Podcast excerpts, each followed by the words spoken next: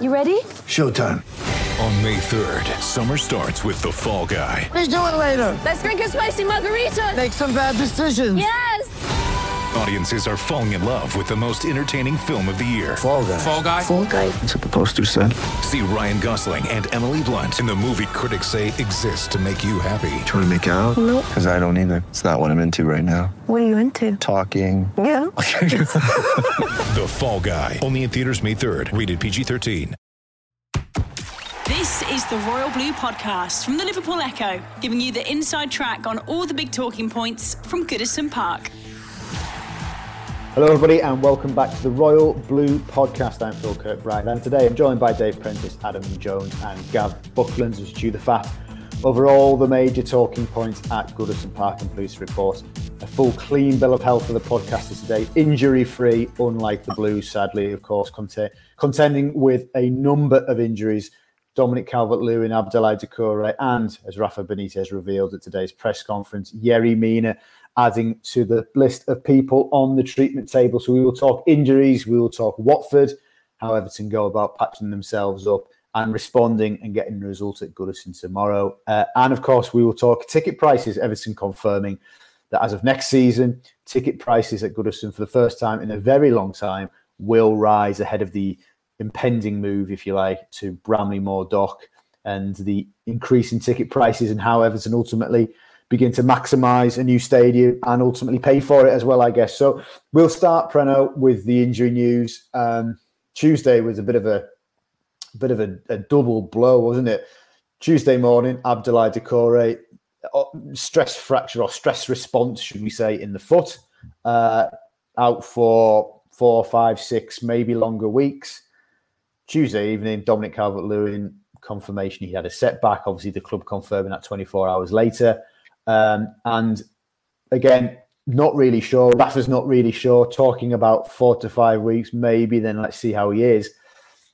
Either way, Preno, we're talking about you know month plus after the international break at least before we get two vitally important players back.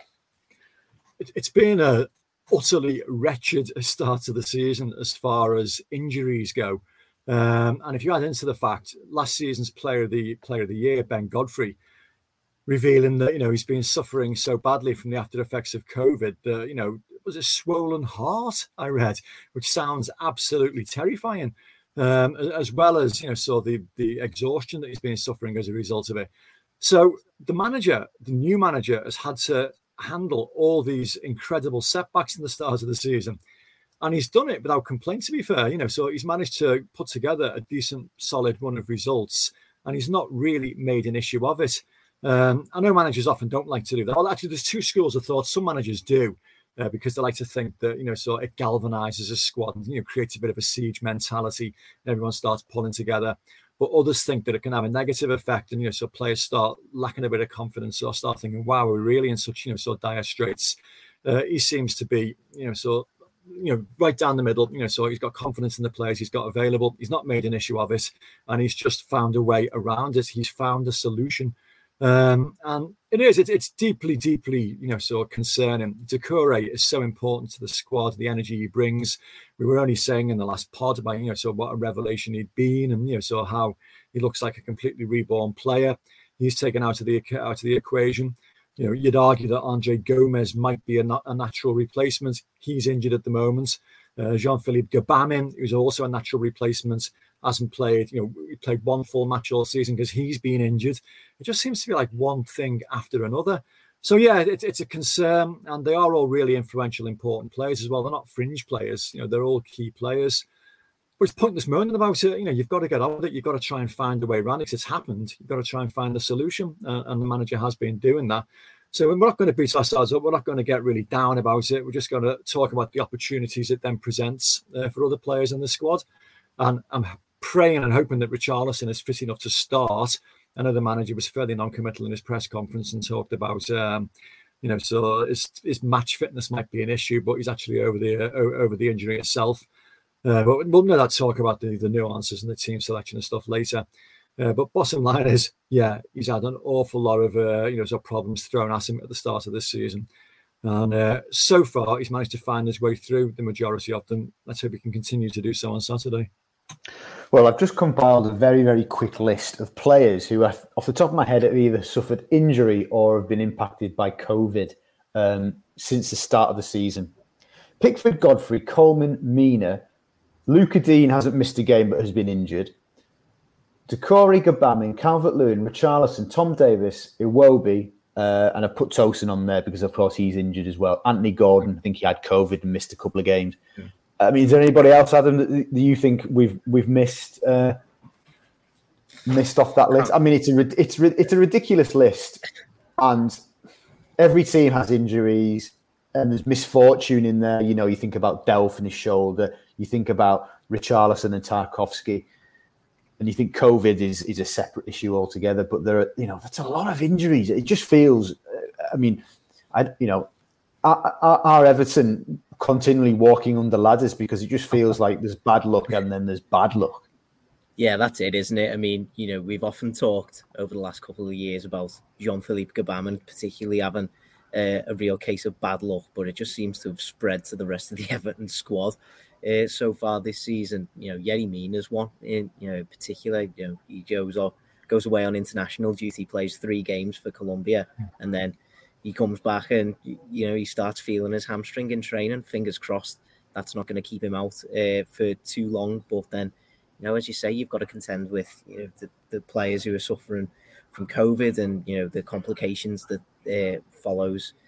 You know, coming back from COVID as well. It, it, it's just an absolutely uh, ridiculous run of bad luck. But I think it's you know, it's right what Preno says that you know, Rafa Benitez hasn't exactly come out and been moaning too much about this. I think he's just kind of taken everything in his stride. When I think of, you know, in have had all right, uh, all of his rights to just go, well, this is just this is just getting a little bit ridiculous now. But uh, he, he's he's he's just kind of taking it all in his stride, and he, he seems to be focusing on the positive aspects of you know the opportunities that this could potentially uh, potentially give to a couple of other players in the squad, and I think that's the only way that you've got to look at it, really, isn't it? I mean, it's the reason that we put, we put together a squad like for the for the Premier League. So it, it is it, it is a really unfortunate situation for Everton to have to deal with, of course. And you know, you you never want to be in this situation, but you know, with a home game against Watford coming up, and then an away trip to Wolves just before the international break as well, isn't it? You know, are they are they two all right games to have to for these for these injury issues? You know, they're games that you'd probably expect to take a fair amount of points from. So, I think it potentially could have could have been worse. And you know, hope hopefully this this kind of comment doesn't backfire on me in a, in, in a in a week or so. But you know, I think Everton do have the kind of squad that should be able to to deal with these uh, issues. So fingers crossed, it's not going to affect the squad too badly. But we'll have to wait and see, of course. Well, Gav, that, that is neatly sort of segues onto what I want to ask you because uh, you know Preno and, and, Adam are right. Rafa hasn't complained, and, and and and credit to him for that. He's got on with it, and for the most part, he's made a very good use and, and, and made the very best of a, of a, of a, of a increasingly bad situation in that front. But will he be worried? Because my reflections of the game on Sunday were that had we been full strength, yes, it would have been a tight game. West Ham are a good team, yeah. but we would have well been in the shout of getting something.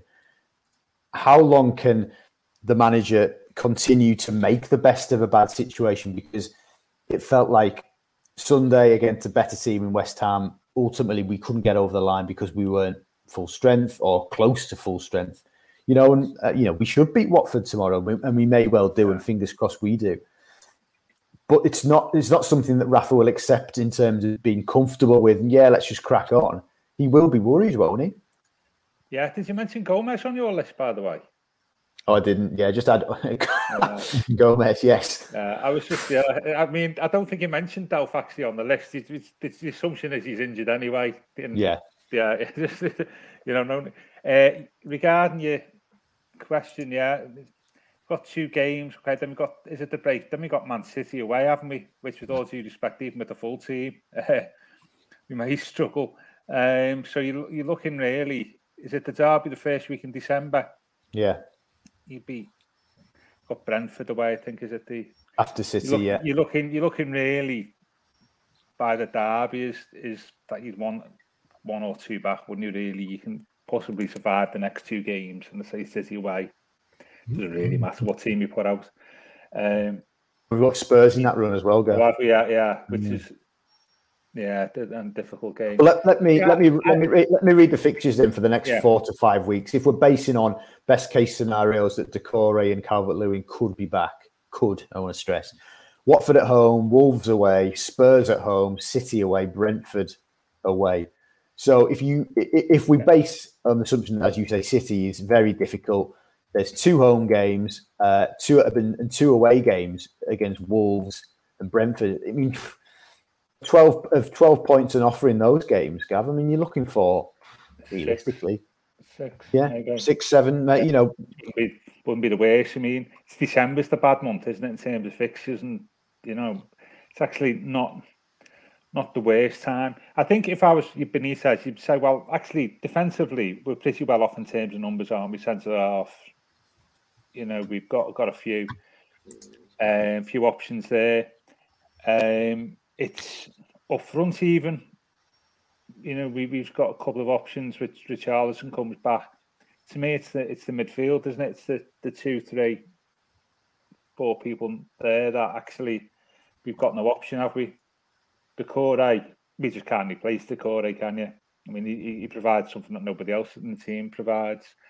Um, so if I was Benitez to say, yeah, there's a lot of numbers on that list, but in terms of impacting, if you looked at the three areas, defence, midfield, attack, you'd say defence, I can, you know, manoeuvre things around there up front, I say Richarlison comes back, manoeuvre things around there. It's that midfield, isn't it? Where we've just mm-hmm. got no option. And what I think the difference for us, as we've all said on the pod this season, is we've played positive front foot football, not necessarily effective in possession, but when we've had the ball, we've really gone for it.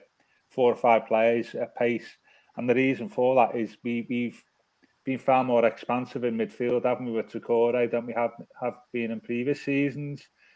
And I think not to have Doucouré means that I know Adam you did the piece on this earlier on the week, didn't you, about the, the whole structure of the team and the look of the team, you know, might have to change a little bit.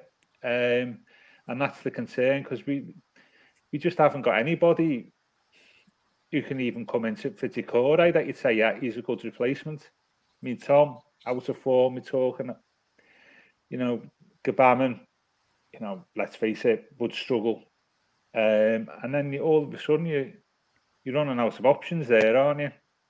So I would say, yeah, we've got a big list, but if you're Benitez, the one area the pitch you'd be worried about will be midfield. Another thing as well is Allan is prone, isn't he, to picking up the odd knock here and there. So well, m- mercifully, Allan's not picked up an injury, and, and, and, thankfully, uh, Demarai Gray and Andros Townsend, Touchwood, have, have remained fit. And, and Preno, look, you know, look, and and we and we talk about transfer windows a lot on this pod, but you know, even now, because the manager's looking and he's looking to January, of course he is. If, if you're Rafa Benitez this afternoon on your way home from Finch Farm, thinking about the game tomorrow, thinking about the games coming up, thinking about your squad options, you know, in the second half of the season, if there's going to be one position that he's got to go out and target or attempt to target to strengthen the squad, where's that got to be?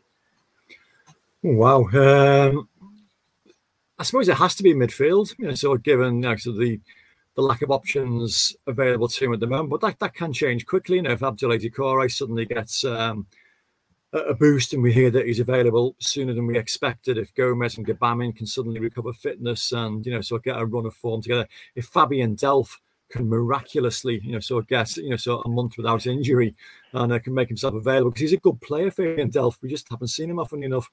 Um, suddenly, you know, the, the priority shifts elsewhere. But at the moment, it would have to be in that area. Um, I mean, he brought in a striker, and I know Salomon Rondon uh, causes people to raise eyebrows, you know, so given how slowly he's taken to, you know, get his match fitness up there. But without him, what would we have done? There's literally nobody else. We would have been, you know, throwing youngsters, you know, so like lambs to the slaughter there, you know, so Lewis Dobbin, you know, so having to lead the line as a as a youngster, or it would be a false nine, wouldn't it? It'd be Alex Iwobi leading the line or something. It's just absolutely ridiculous. So, you know, it's as well that he did bring in that player when he did. So, yeah, whilst, you know, so the forward line is still, you know, so far from flush with options, I think midfield probably has to be the priority. And we know that the manager is looking, you know, sort of around at the moment. I know Jesse Lingard's a name that's been linked with us over the last uh, day or so. Um, he's been speaking to the hierarchy about how much money he may have available, you know, so in January, and clearly he does want to bring in, you know, so some kind of reinforcements, which will clearly be, you know, so much needed because we're struggling now we're struggling now with international breaks and when the games haven't really been thick and fast. I mean, December, there's like games literally every three or four days. And those fixed changes have actually done us a little bit of a favour. Uh, you know, the, the games have been spread out a little more evenly. I mean, yeah. the Derby match was supposed to be 48 hours, so you know, literally yeah. two and a half days after Brentford. It's now an extra day's grace. The Chelsea game's being put back to the Thursday now, so that gives us again, you know, so another day's grace. So there's a slightly more even, you know, split amongst them. But equally, there's still, you know, so three games a week, you know, so throughout the course of that month. And at the moment, the squad's not capable of handling the fixtures thrown at them. So God knows what it's going to be like in December. So uh, we might well need reinforcements, either that or, you know, so a lot of players suddenly, you know, so recovering from injury quicker than we expected. Yeah, seven games in December. Just a quick rundown for anybody who, who needs a reminder. Uh, starting on the 1st December, Liverpool at home. Uh, 6th of December, Arsenal at home. 12th of December, Palace away. 16th of December on that Thursday night, Chelsea away. 20th of December, Leicester at home. Boxing Day, Burnley away. And then the 30th, home to Newcastle. So, you know, a run of fixtures which you know, it includes Liverpool and Chelsea, and, and obviously home game to Leicester, but also also does include opportunities.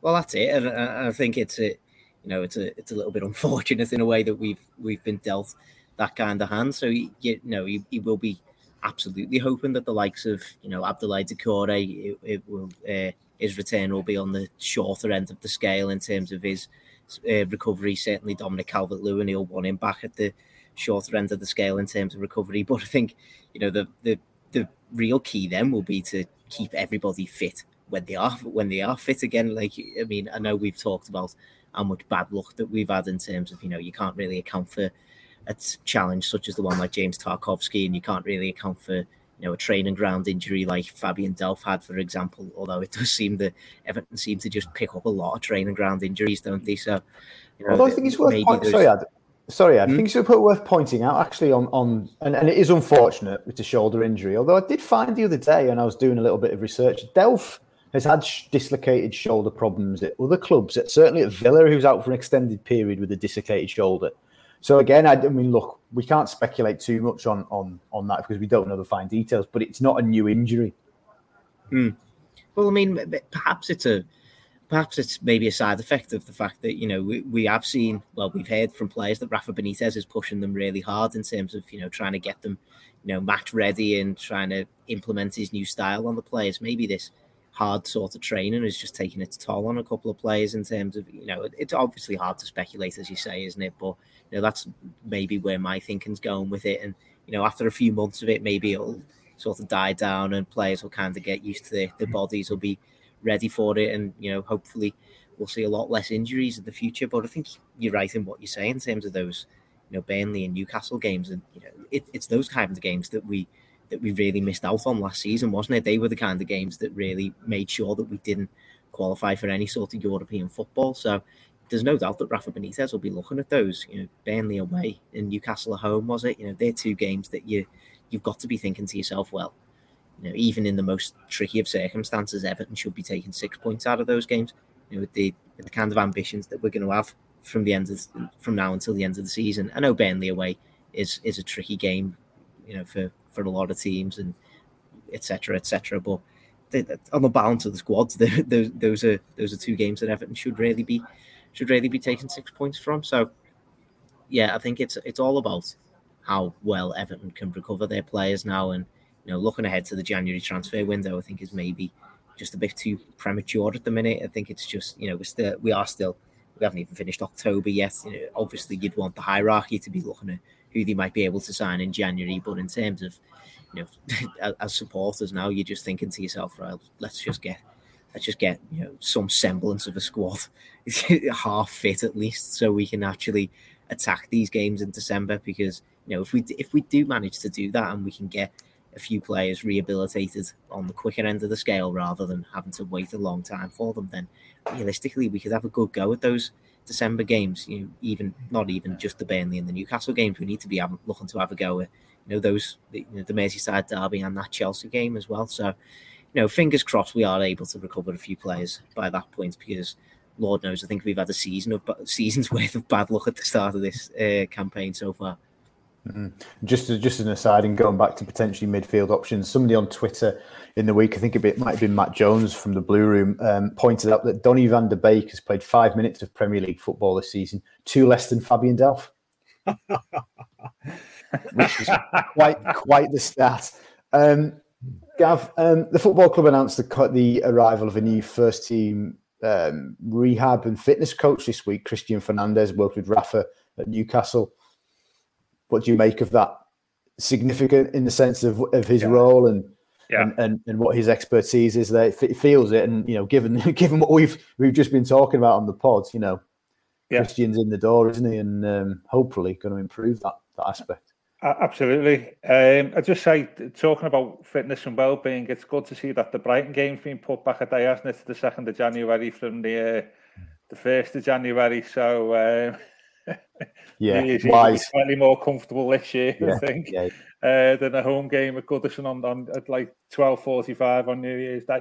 Yeah, I, I mean, I'm not not an expert in sports science, but I would imagine if you if you're a football manager, you'd want people working underneath you. you you've worked with before who are familiar to your with your training methods and what you want out of players. So I think that's just a logical logical appointment, isn't it? I mean, it's going to be a busy lad. Like, I mean, don't don't know whether people have in trays now, do they, in the digital age? But I would imagine his, his email box will be a uh, full boner. Yeah, and, uh, there, will be, there will be quite a few people knocking on his door. Put it yeah, that way. Yeah. If he, if he has time to sit in his office, he's probably just in the uh, in the treatment room, isn't he? Absolutely. So uh, I think, uh, no, seriously, it, it's it's it's a savvy appointment, isn't it? You want people in that area that have worked with you before, uh, and hopefully, you know, we can expect, you know, quicker than quicker recoveries than what may have happened otherwise. So yeah, I'm mm-hmm. fully supporting and understand that appointment, Phil.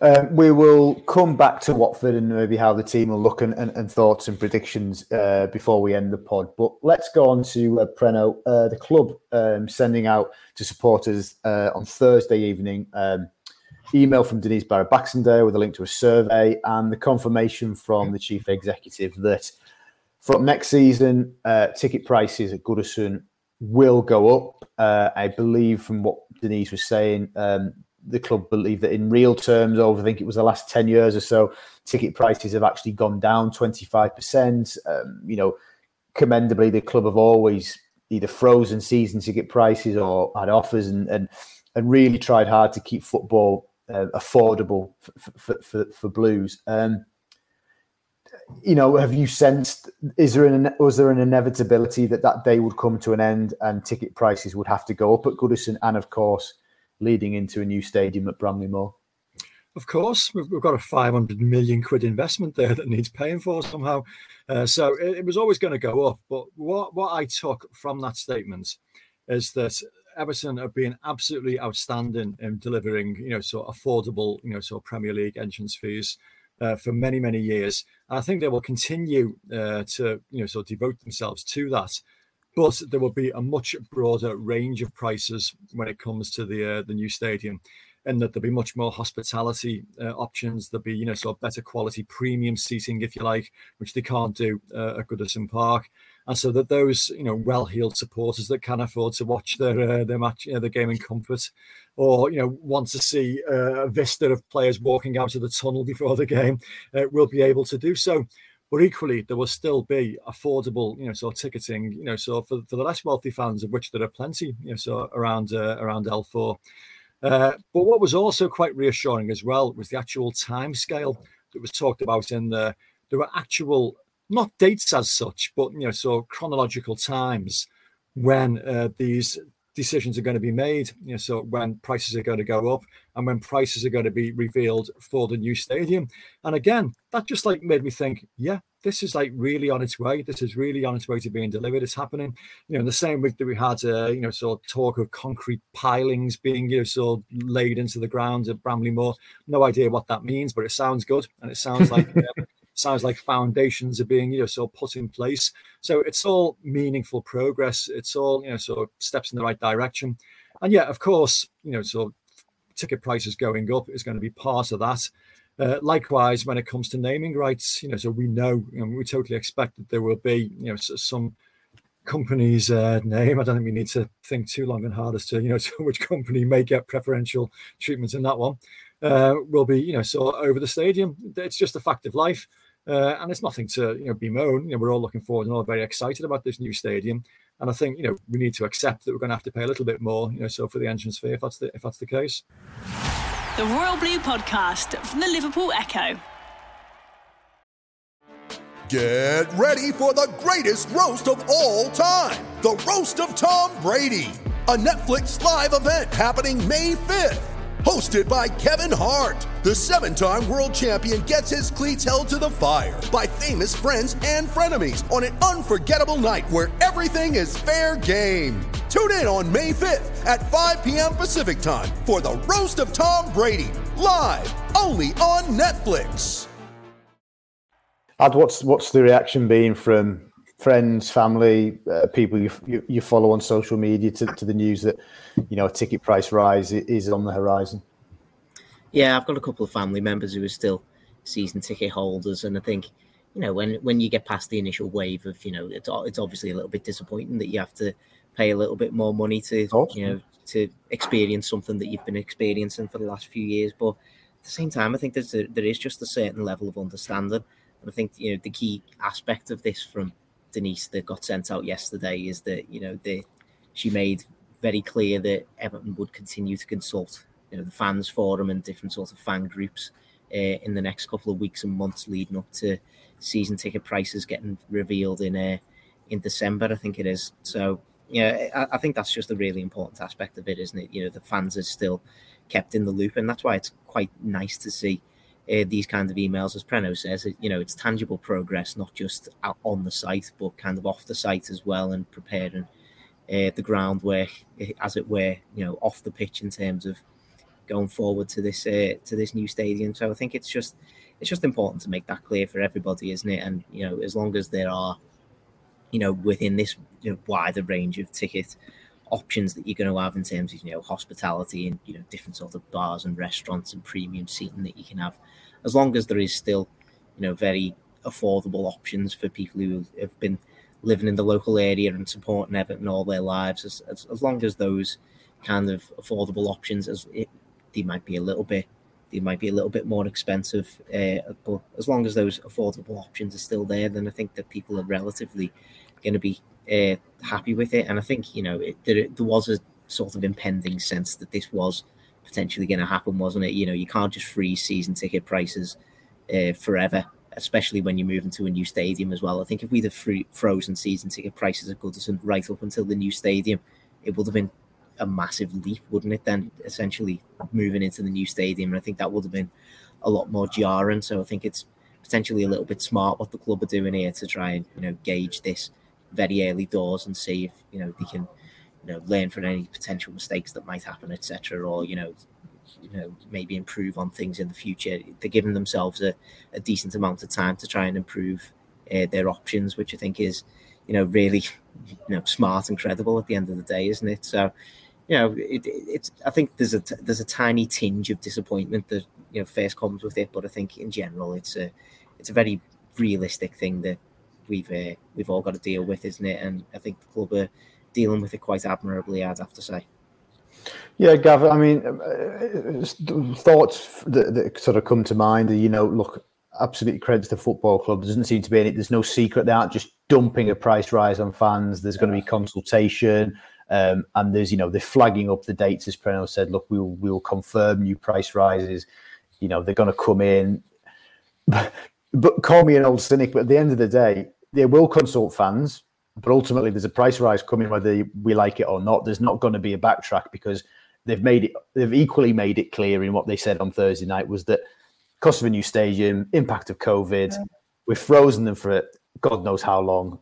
Sorry, but it's they're going to go up. Yeah, yeah. I mean, ultimately, you know, business not a charity for for want of a better phrase. You know, obviously you've got the the everything in the community, but from a footballing perspective, I think as Adam said, there was two, two things that struck me being a smart move. As Adam's just said there, that it's like a stepping stone, isn't it, to mm. Bramley Moore. I think the other thing as well is, don't think people want to give up their seat for the last couple of years at Goodison, will they? Mm. For the sake of a couple of quid and miss out on like missing the final season, final game of Goodison. So in that respect, I thought there was two smart moves. Um, I think it's worth noting here that the, club has done a lot over the last 10, 15 years of making it affordable. I think it's at 20, 25% of fans paid less than 10 pound, 10 pound or less a game, isn't it, on average? Something like that for season tickets, which is all very laudable. But at some point, you've got to pay for pay for the business and, and, and expand. Uh, you know, we, we, we get less income now from goods than what we were 13, 14 years ago, which is, you know, we, we've, we've got to redress that balance and if you want to be competitive. So, yeah, I, I can only support what Dave and Adam said, really. I, I appreciate uh, the club's, you know, um, understanding of supporters over the last 10, 15 years, but at the same time, it is a business. But this, type, this is the type of thing Everton do well, don't they? you know, compared to other clubs. I, I always get them this type of stuff we do we do well. Um, and the one thing though is not not a concern with the flight is the placing system for for for Bramley Moore. I mean, we've got to triple the amount of money that we get from Goodison at the moment from fans just to stay where we are at the moment because we'll have a 20 25 million pound debt to pay off on on the on on the ground so yeah. we've got to earn 40, 45 million pound a year from spectators at Bramley Moore just to stand still. Yeah, uh, and that that's that's where the you know Bob Penner was talking there about premium seating and stuff like that. Plus, I think as well, people will pay more for the best best experience, won't they? Yeah, so it's, it's not like raising the prices two or three times a good. You go into another ground, far better facilities, far better area in terms of you know the, the you know what what it can offer on match day. So that's for another day. Uh, I think this is part of that getting to the the 40 to 45 million pound a year uh, gate receipts, as mm. Adam said quite rightly, to go from have a massive step cliff face, Bramley Moore. It, it, it, that might it'd be when we go to Bramley, it'd be great. But imagine if we didn't have a price increase and all of a sudden it went up significantly. It'll sort of spoil the moment, wouldn't it, to, to a degree? So I just think it's that this is part of the the the uh, the, the transformation into Bramley Moore. I think, and I think it's a pretty smart move from the club. And most hmm. people I've seen have expect, expect you know expected it. You know, yeah. where else have you paid the same or less for the service than now what you were 10, 15 years ago? Yeah, absolutely. Although the, the quality of the product's not always been the same.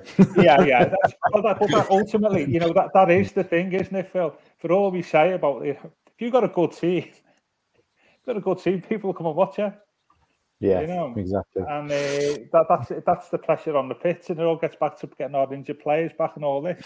Indeed, yeah. indeed. Um, Preno, uh, the football club announced uh, yesterday as well that Richard Kenyon has stepped down from his role at Everton in the community and will take on new responsibility with a focus on the stadium and, to quote, try and maximise opportunities, unquote, from the new stadium. And look, look, this is a very difficult question and I'm not expecting a detailed answer because we don't know we don't know we don't know numbers and we don't know prices but as a, as a general feel how difficult do you think it would be for the club to strike a balance where the 13,000 or so fans who would take up the south stand the behind the goal the new home end if you like at Bramley-Moore Dock and be made up of your almost like your extended Gwladys Street, you know, that type of profile of fan and, and what have you how much can the club, or how difficult or, or, or possible will it be, do you feel the club can keep those tickets at a relatively affordable price, yet maximize what opportunities will come from a new stadium, corporate, different types of seats, you know, all of the fancy end of, of what Bramley-Moore will offer. I mean, can we get enough out of that side and a new type of, you said, well-heeled fan to keep the ticket prices is affordable for for, for, for an element of supporters who are used to paying a certain amount? That, that's the great imponderable, isn't it? And it's why, um, you know, so Richard has been moved across from the role he did at Everton in the community, which was outstanding, uh, to move across, you know, to have a, a broad, uh, you know, sort of remit regarding the stadium, because Everton traditionally has been the, and it, it's it's a badge of honour that we wear sometimes, the working class club, you know, so the club with its, you know, so blue blue collar, where you know, so supporters that creates that great atmosphere. Although not in the last game, but you know, so it does creates like a really febrile atmosphere, and uh, you know, so we, we we laud that but equally you need a mix you know so you need supporters that can you know spend more money and generate more income for the football club you know so that the higher end you know so well-heeled supporters we describe them as and Goodison hasn't had that just never had the opportunity to do that 12 hospitality boxes we've got at, at Goodison Park uh, as well as you know so the, the various lounges you know so the Brian Labone suite the Alex Young suite you know the 1878 but there aren't many to be fair you know they're probably running into the hundreds rather than the thousands of the number of supporters that will pay the extra money for them, and they're pretty much sold out. You know, so year in year out. So it's it's it's an I don't know as to how much more they can possibly you know sort of attract in. You would imagine with a brand new stadium, there's going to be a on the banks of the Mersey as well. There's going to be a great deal of excitement and a great deal of interest in it. And you know, you, the passing football fan which we need to attract. You know, so you know, to get fifty odd thousand worth of you know sort of fans in every single week, you're not going to get you know so every single you know so Evertonian in the area coming down. You also need to try and attract new supporters.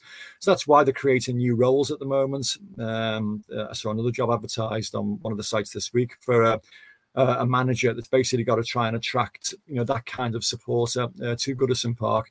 So we need to wait and see. But it's a challenge. It's something that the club you know so needs to look at doing, and you can guarantee that there'll be you know some marketing that really really aggressively you know so a long time before Bramley-Moore opens and uh, trying to attract those kind of supporters there because they're key you know so because we do need to generate huge amount of money uh, from that stadium you know so to pay for it and to take Everton you know into the echelons of the Premier League that we want to see them at by being able to generate extra income from match days and therefore pay greater, you know, so salaries to players and afford more players in the transfer market because we can't rely on a wealthy benefactor anymore as financial fair play appears to have done for us in that respect.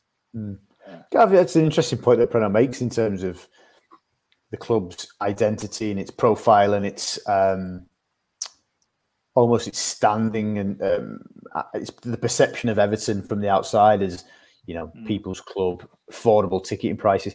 How, how how much do you think there'll be that'll be conscious, and how much do you think that it will focus and preoccupy the minds of the club's powers when they're creating the pricing structure? Because yeah. it's not something that we want to lose, yet we also want to modernize the football club and take us forward. I mean, ultimately, results and and success is, is, is all that matters. And people say, you know, balls to your mottos. We don't care as long as we win. Yeah. But the but, but Everton to to us and to most Evertonians, if not every Evertonian, it stands for something different. We feel to a lot of other clubs, doesn't it? Yeah, because it's still very much a local, community-based club, isn't it? And that's great in one respect, but at the same time, we all know the economics of the area. We don't need to go into that, and that affects how much people can pay. Um, and, just, I'm contractually obliged here, Phil, to say that when we discussed the stadium, when me and Preno went to uh, the live builds at the, you know, as part uh-huh. of the uh-huh. Heritage Society two and a half years ago, this is not something new. The club were talking about that to us then, to be honest with you, about the importance of premium seating and, and give being a far more flexible approach to supporters about what they wanted, you know, different different levels of, um, you know, sort of seating you could have. So we didn't just, this is not something he thought up on Monday and just thought, well, let's send something out by the end of the week. It's been, to say it's been there for two two and a half years. Yeah, it, it and, and all this comes down to me is the size of the fan base, isn't it? And this is, you know, we've had conversations about, you know, whether for forty-five thousand seats or fifty thousand or sixty thousand is we are we are a local, locally supported club. It may be 50, 60,000 people. So you've got to, you know, want to see us. Um, so you've got you. We're not like say, say Tottenham or Arsenal, where that figure's probably 100 to 150,000 people, where they can just say, we'll have the 50,000 richest fans and we'll place at that basis because they know there'll be another. And if they don't want to come, we know there'll be other people who want to come. With us, we've only got 56, maybe 50, 60,000. I mean, Liverpool, got- Liverpool got 200,000 members plus, something like that. So it's, it's a local, locally supported club. So therefore, we have to be very cognizant compared to others about how we price it. Because if people don't want to go, we've got not unlike other clubs, we've got nothing to, to replace them with. I mean, this this is some respects like City, even with all their success, and we give them have the same problem. Great football, great manager, success, but actually they're still a locally supported club.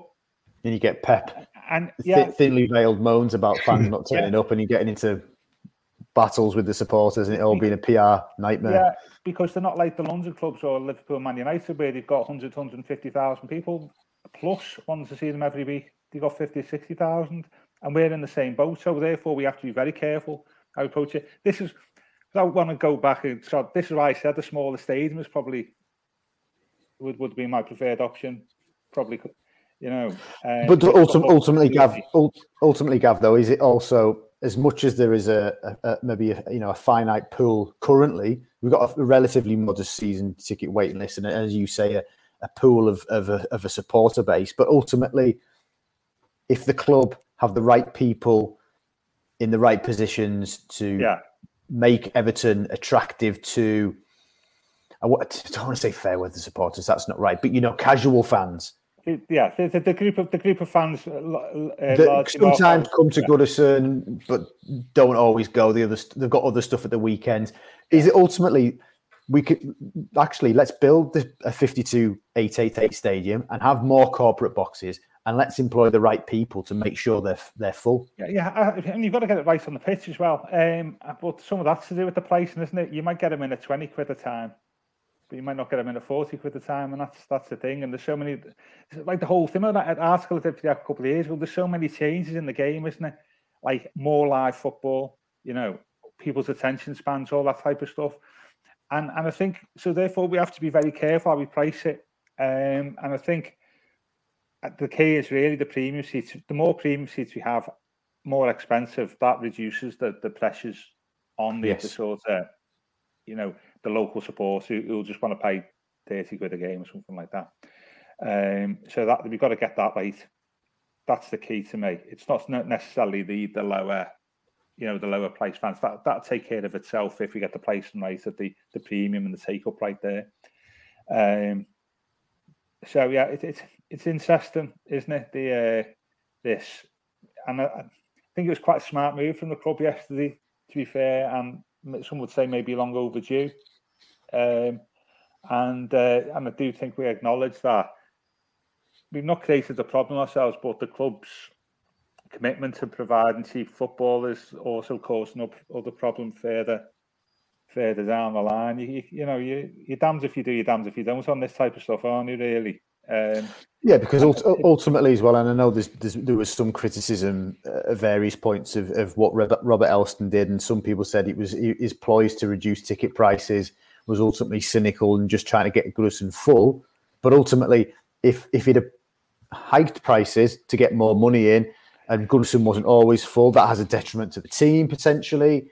Um, and then he's criticised for yeah, not yeah, filling exactly. And, and and the thing is, I mean, without you know, like ten years ago, we were averaging thirty-one thousand.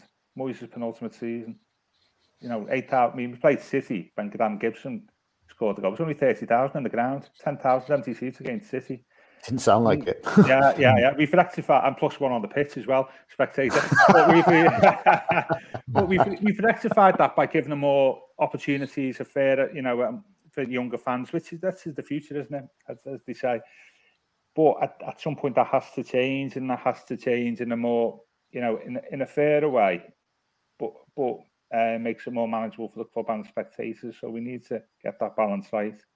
Um, but I think the good thing, the good thing from action for us last night was that a lot of fans actually think I'm not really opposed to it, are they? You know, I can't see the be. I'll probably be wrong yet. I can't see being the walkout with ten minutes left tomorrow over over ticket prices. Can you? Unlike uh, other clubs, which, was No. fair enough when fans did. Absolutely, to be fair, that. yeah.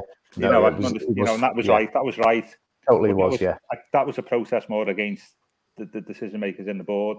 I think Yes. with Everton, there's, there's an appreciation. that Actually, what they're doing is is probably fair to them and fair to the club. So I think that's uh, I think you know that's all good from from my perspective. Hmm.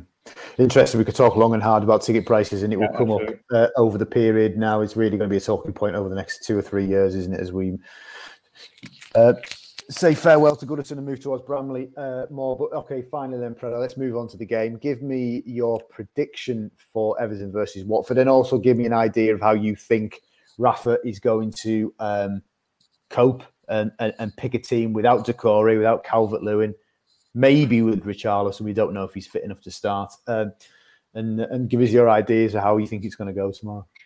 Right, my prediction is 38,742 the attendance.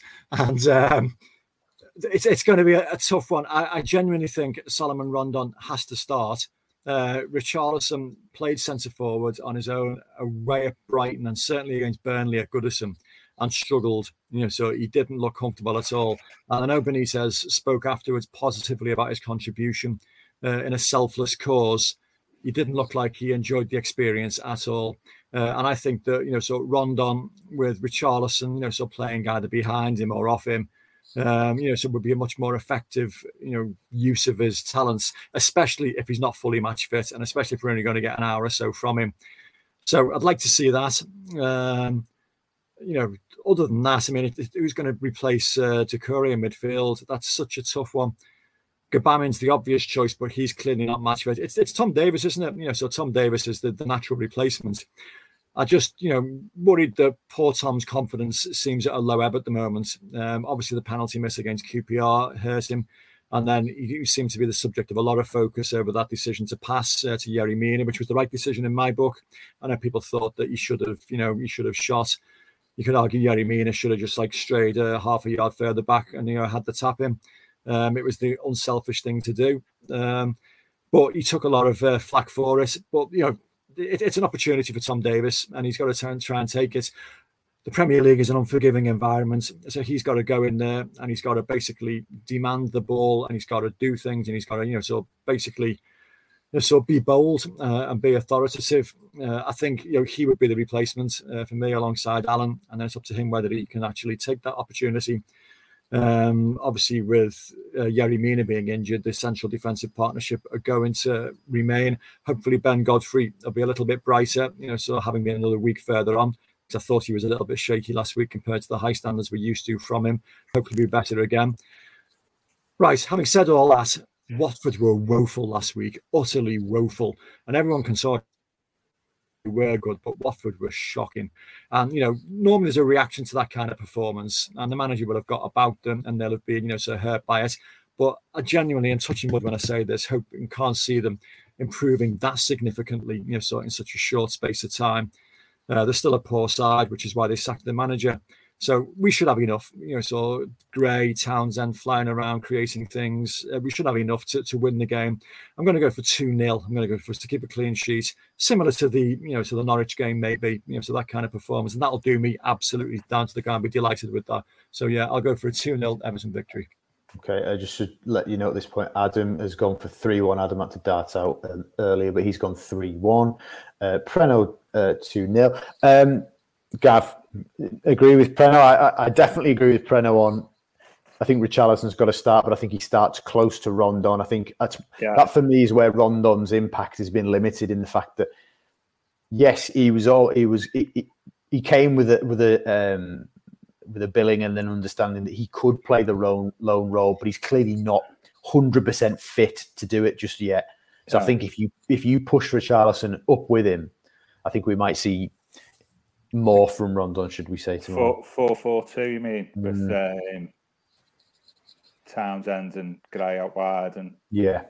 Richarlison? Yeah, yeah, yeah. I, exactly. I, I totally get that. I mean, I was, I was trying, thinking before maybe even three, four, three. Um, but maybe Digne and Townsend out wide in the middle and um, Gray, Richarlison and Rondon up front. Mm. Um, what we don't want is four two three one with Davies and you know sit, sitting in. um, with Allan. Yeah, so yeah, I think I agree. Maybe slight different formation, but we should be, you know, uh, you know, thinking we're playing Watford here, who were I was going to say and different about them last Saturday than Brown, uh, but they were they were weren't great really. Um, I, I know. Uh, just one thing. Uh, you've seen me stats, Phil. I don't know how really Ancelotti, uh, Ancelotti, Benitez and uh, Ranieri faced each other. Considering yes. they've been managing 25 years. Well, Ranieri's case longer. They've only faced each other four times in the last 23 years, isn't it? Something like mm-hmm. that. And Rafa was saying his press. Rafa was saying at his press conference that Ranieri had actually he replaced him at Valencia. Yeah, yeah. They've, they've never, considering they've managed all around Europe, they hardly ever played each other. Um, yeah, so taking all this, that, that aside, our formation is your problems. I'm gonna, I'm gonna go with a healthy 2 0. That'll be a nice uh, nice result for us uh, tomorrow. And that'll be five wins in, would that be five and nine games? Mm. Like that. Yeah. Okay, so a couple of 2 nils, 3 1 from Adam. I think I'll go somewhere in the middle. I think 2 1. Um, yeah, I think uh, maybe not quite as solid without Doucouré would we be so um, but I think a victory nonetheless and Richarlison being back hopefully in some some form is a huge boost even if we are missing Doucouré and Calvert Lewin and, and a number of others still Chaps, excellent. Um, great stuff. Really good pod that. Hope you've enjoyed that one. Lots of interesting opinion and, and, analysis there, particularly on the ticket stuff. And we will we will do more on the tickets, uh, the ticketing issues, and, the, and and what the future holds for for, for getting into Goodison and Bramley-Moore because I think that's a really interesting topic. Um, excellent, chaps. Thank you very much for your company. Uh, thank you very much for listening. Of course, we're across the weekend.